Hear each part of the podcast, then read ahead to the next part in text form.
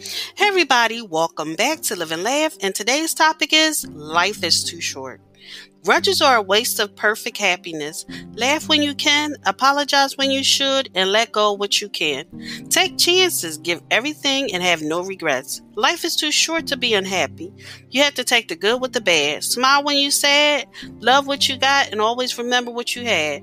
Always forgive, but never forget. Learn from your mistakes, but never regret. People change and things go wrong, but always remember life goes on. Thank you for listening. If you know anyone that can benefit from this, please go ahead and share it.